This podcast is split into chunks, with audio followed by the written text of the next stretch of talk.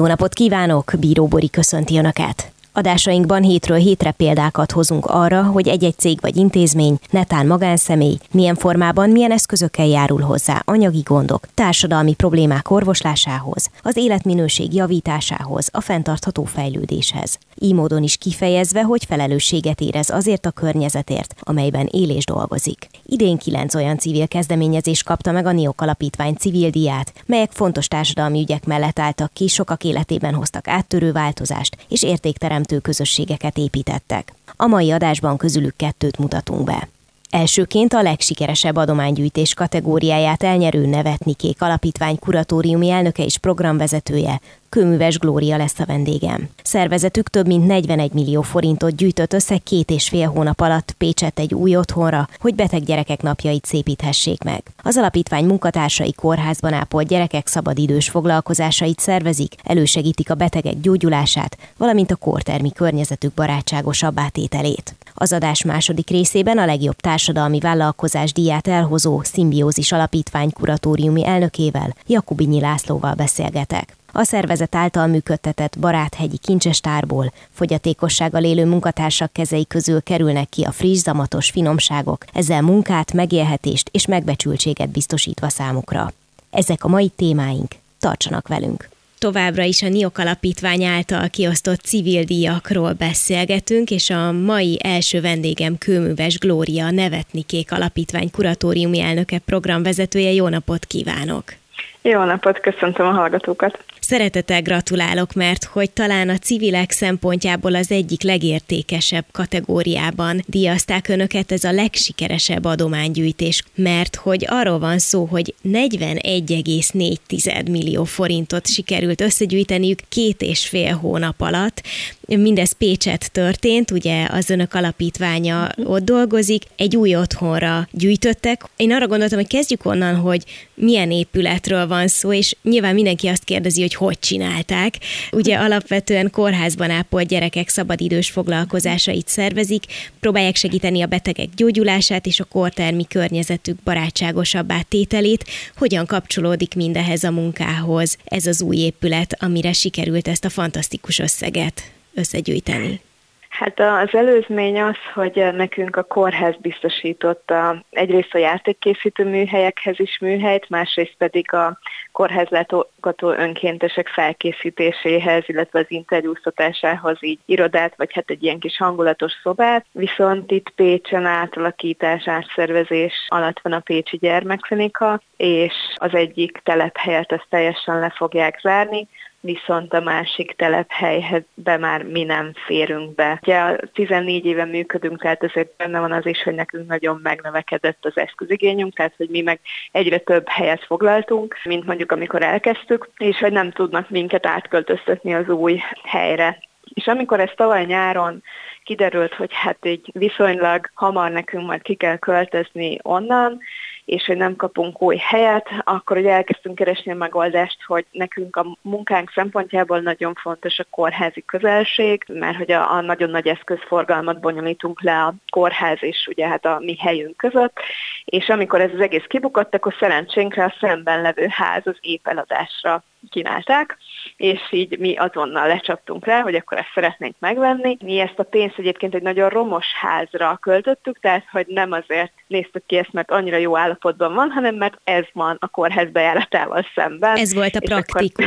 Akkor, így van, és akkor nekünk innentől fogva ez így kell. Úgyhogy negyven milliót jelöltünk ki, ebben benne volt a ház konkrétan ára is, illetve hát már a felújításra is gyűjtöttünk, és ráadásul ilyen nagyon szoros határidőt kaptunk magától a tulajtól, tehát ilyen két-két és fél hónapunk volt összegyűjteni a pénzt, mert hogy volt másik vevő is, és azt mondta, hogy ha nekünk október harmincadikáig nem sikerül, akkor így eladja másnak. És azért mi egy ilyen vidéki, önkéntesekből álló szervezet vagyunk, tehát a korábbi legnagyobb adománygyűjtésünk az ilyen egy hónap alatt két millió forint volt, és akkor annak is nagyon örültünk, és nagyon sokáig beosztottuk, és minden szépet és jót csináltunk vele.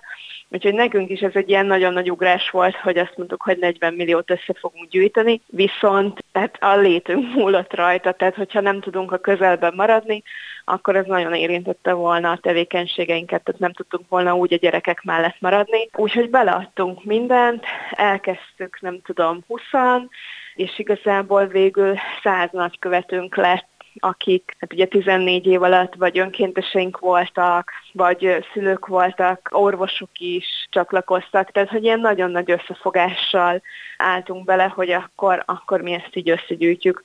Most már így visszagörgetve az eseményeket, könnyednek tűnik ez a folyamat, de azért amikor először említette, nekem több szempontból is ijesztő volt, tehát az, hogy ott maradnak egyik napról a másikra otthon nélkül, aztán az, hogy mennyibe kerül egy épület még akkor is, hogyha romos, tehát hogy azért ez nem lehetett egy olyan könnyű kihívás. Mi az, ami lendületet adott? És ezt kérdezem akár csak így tanulság szempontjából is más civil szervezetek számára. Itt most említi, hogy azért valószínűleg köszönhető a nagy kapcsolati hálónak, hogy az évek alatt már nagyon sokan megismerték önöket, de akárhonnan nézem a negyven millió forint két hónap alatt, hát ez tényleg nem kevés.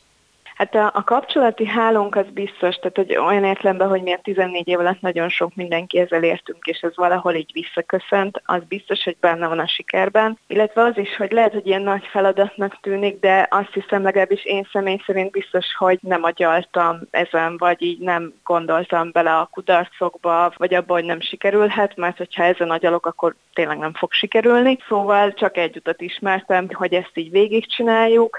Sokan vagyunk, mindent beleadunk, reggel felkeltek, ami eszetekbe jut, azt csináljátok, és így tényleg koncerteket szerveztek, meg képeket festettek, és licitre bocsátották, mindenféle kérelmeket írtak, tehát hogy tényleg mindenki megpróbált mindent tenni. Voltak hullámvölgyeink, tehát voltak olyanok is, akik így a városba így azt gondolták, hogy ez, ez nekünk nem fog sikerülni, és ennek így a hangot is adtak, és az ilyen nagyon-nagyon lehúzó tud lenni, de így próbáltuk egymást felmosni ilyenkor a padlóról, tehát hogy nem, nem megyünk előre is csináljuk, beleadunk mindent, mert hogy így annyira szerette volna így az egész társaság folytatni ezt a tevékenységet. A kampány vége felé azt hiszem láttam egy olyan megosztást is valakitől, hogy hát itt van egy lelkes önkéntes csapat, akik két hónapja egy romos házra gyűjtenek, hogy tovább dolgozhassanak ingyen, hát őket nem lehet nem támogatni. Igen. És itt tényleg egyre, egyre többen mellénk álltak, de tényleg volt olyan, amikor így megakadt a gyűjtés, amikor, amikor úgy kellett így egymásba lelket önteni, és utána mentünk, mentünk tovább, és ahogy haladtunk előre, azt hiszem, hogy így egyre inkább talán nem is tudom, hogy így a, a városban is így egyre többen elkezdték hinni, hogy ez így lehet, hogy sikerülhet, hogy már van tizennyolc millió, hát már van huszonnégy, hát már nem is hiányzik olyan sok, már huszonhét megvan, a ház már megvan, akkor már csak a felújítás kell. És ahogy haladtunk előre, egyébként így egyre többen álltak mellénk. Tehát a végén már, nem is tudom, ez a napi egy millió folyt be, aztán volt már olyan, hogy napi két millió, és akkor végül meglett. De azért kemény küzdelem volt. Tehát, hát hogy, nem, nem hogy csodálom, nem csodálom. És hogyha mondjuk a titkot kell keresni, akkor valószínűleg ez az egyik, hogy nem, nem gondoltak a kudarc lehetőségébe, mm. hanem csak az volt a, a lehetséges opció, hogy sikerülni fog egyébként. Inkább az volt a jellemző, hogy sokan kisebb összegeket adtak, mondjuk ez az egy millió, meg két millió, hát ez is fantasztikus, amit említett, de hogy mondjuk az elején az induláskor még inkább többen próbáltak kisebb összeggel segíteni, és aztán ez duzzadt, vagy volt, volt esetleg ebben valami tendencia? Ó, ez a, a, a napi egy millió, meg két millió, amit említettem, ez is ezresekből, meg tízezresekből jött össze. Értem, tehát akkor nem volt tehát egy a... nagy támogató, aki azt mondta, a... hogy egy millió forintot adád.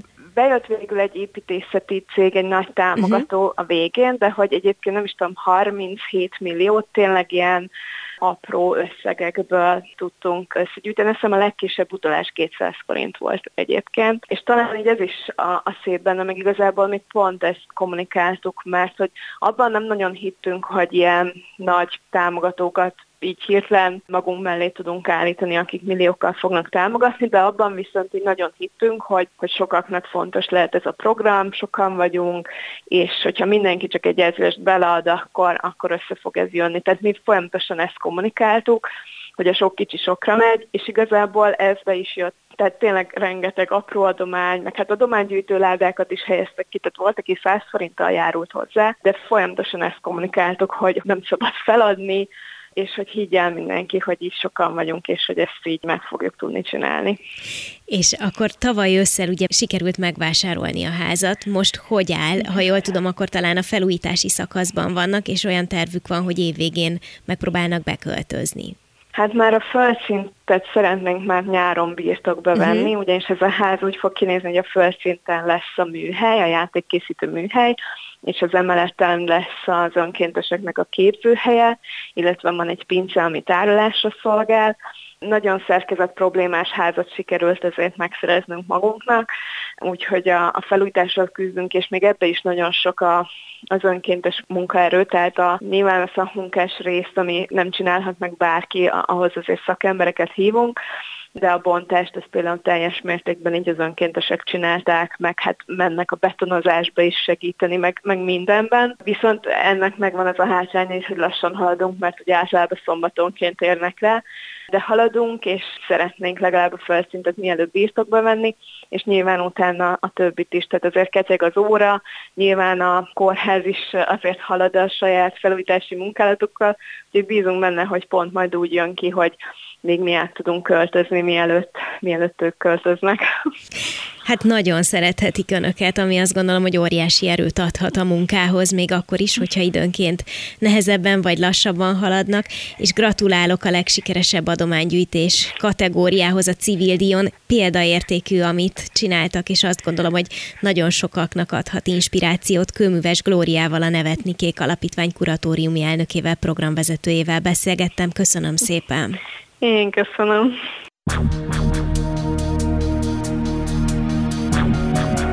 Szerepvállalás. Fél órában a társadalmi felelősségvállalásról.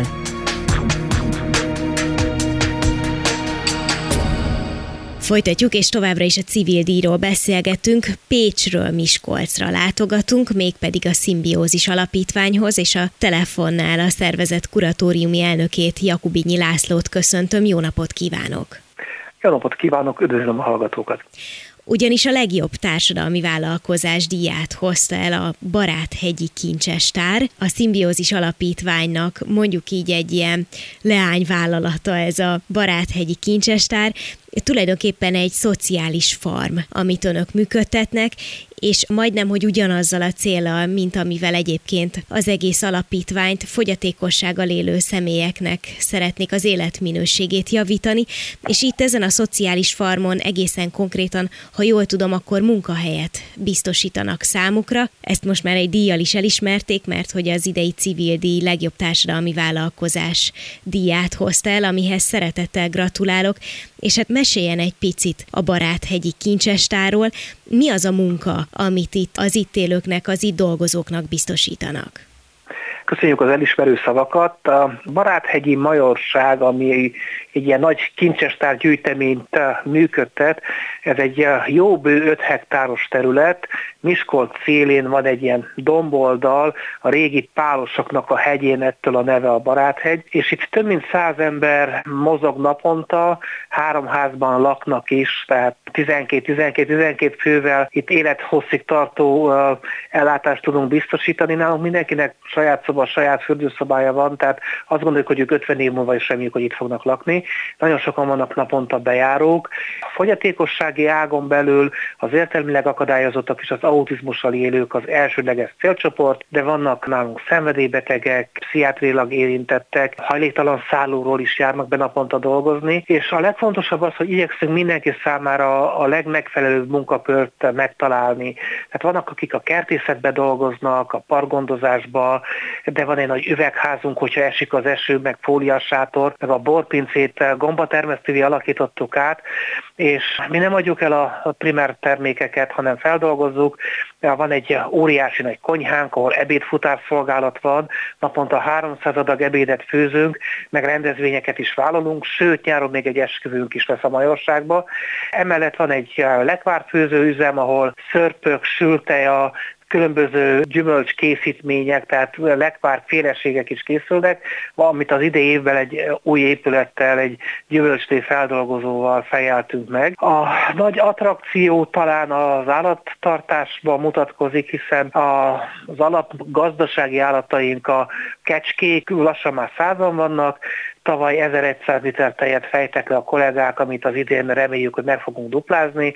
Ősszel érkeznek majd a tehenek is, és saját sajtüzletünk van a piacon, de hál' Istennek a Miskolc és környéki legluxusabb éttermekbe, szállodákba is beszállítunk, hiszen több díjat is nyertek a sajtjaink gasztroversenyeken. De vannak alpakáink, mint terápiás állatok, meg szamár, meg ló, meg nyúl, meg baromfiudvar, és én azt gondolom, hogy teljesen mindegy, hogy én etetem az állatokat, vagy az egyik olyan kollégám, aki esetleg nem tud írni, olvasni. Én számomra felelősség, hogy a magtárban mindig legyen mag, az ő számára pedig fontos, hogy minden reggel, amikor kimegy és mondjuk kiengedi a tyúkokat, akkor oda megy a nagy kék hordóhoz, a sárga vedret, teleteszi takarmánnyal, és azt néhány frandival szétosztja, amit őt mondjuk piktogrammok és ábrák segítik ebben a folyamatban, hogy teljesen önállóan tudjon dolgozni.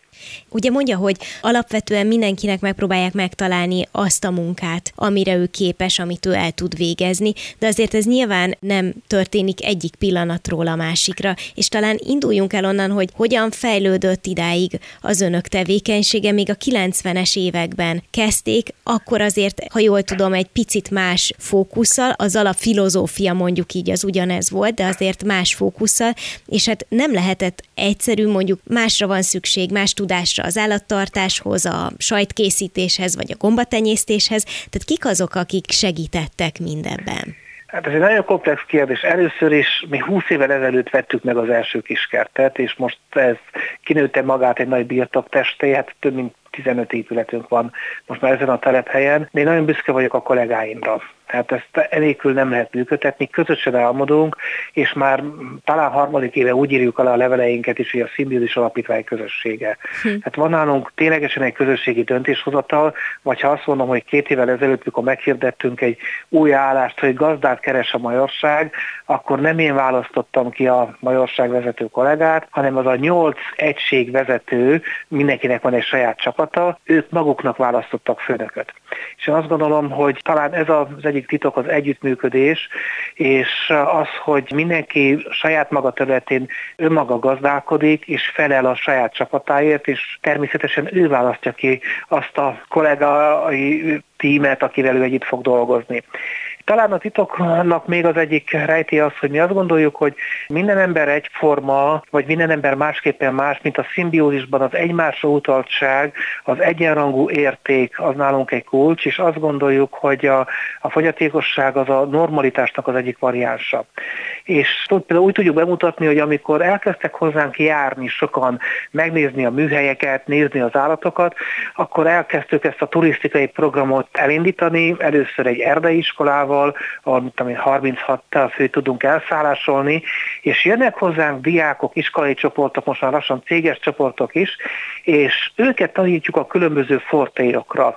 És a mesterek, akik mondjuk minden nap ott van a sajtüzemben, vagy ott van a fazekas műhelyben, ők tanítják a látogatókat a különböző trükkökre, és egy pozitív imázstranszfer révén a fogyatékos ember egy olyan szerepkörbe mutatkozik be, ahol ő egy értéket tud közvetíteni. Uh-huh. Hát használják ugye sokszor a szemléletváltást, ez talán az önök esetében egyel többet is jelent, mert egy olyan formában történik, ami egészen természetes, de ugyanakkor akkor meg, meg hát nyilván okoz egyfajta, mégiscsak egyfajta különlegességet, hiszen tehát tulajdonképpen a fordítottja történik mindannak, amit mondjuk a hagyományos mindennapi életben egy kívülről érkező ember megszokhatott volna. De ha jól értem, akkor ha itt valaki eltölt egy-két napot, vagy akár csak pár órát, mindezzel úgy találkozik, hogy nem erőltetett formában, hogy nem szájbarágva, hanem minden olyan természetes.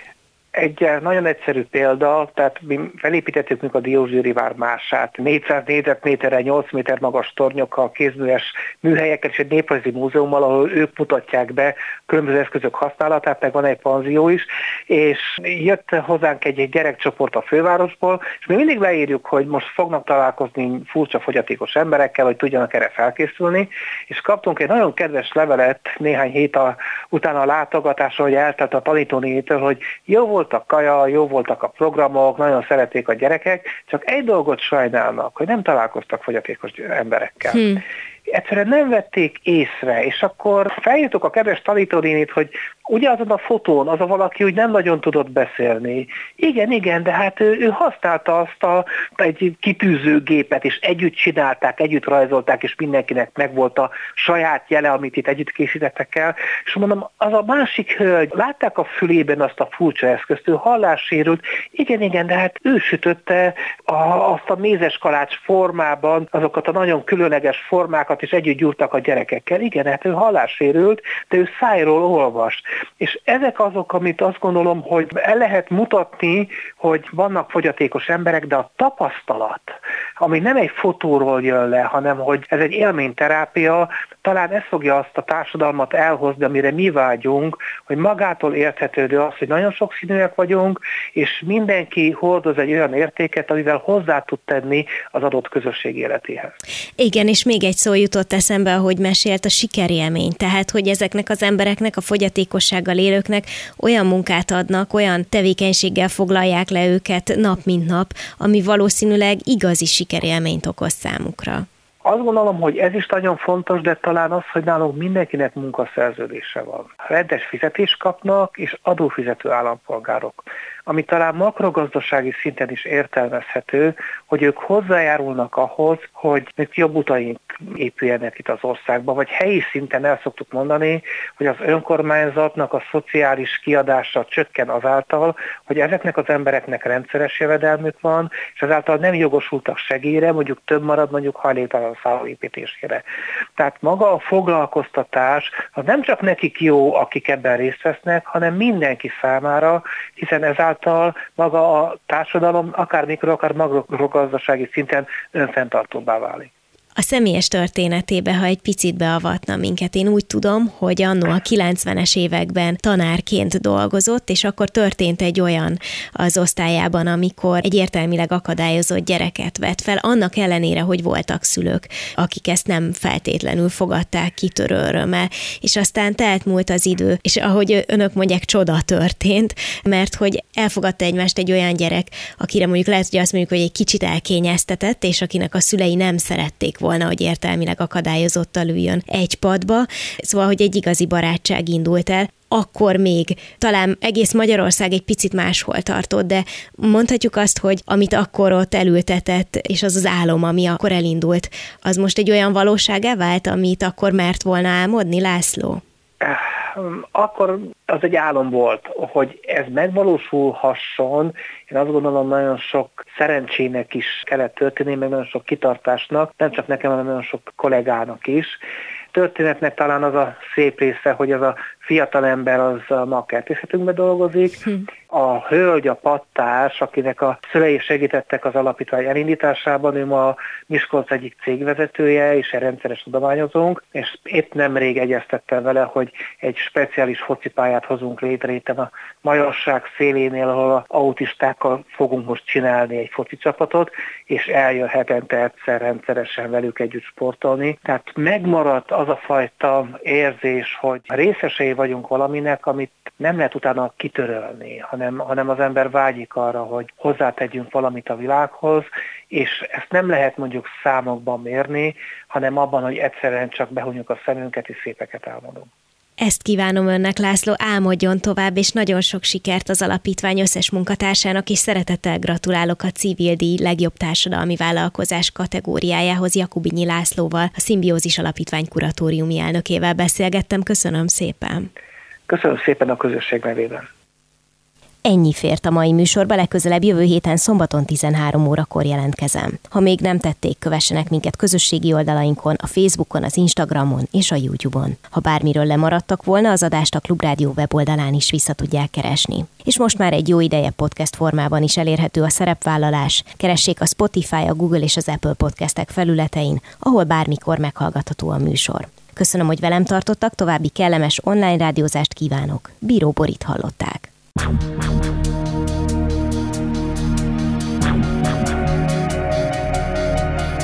A Szerepvállalás című műsorunkat hallották.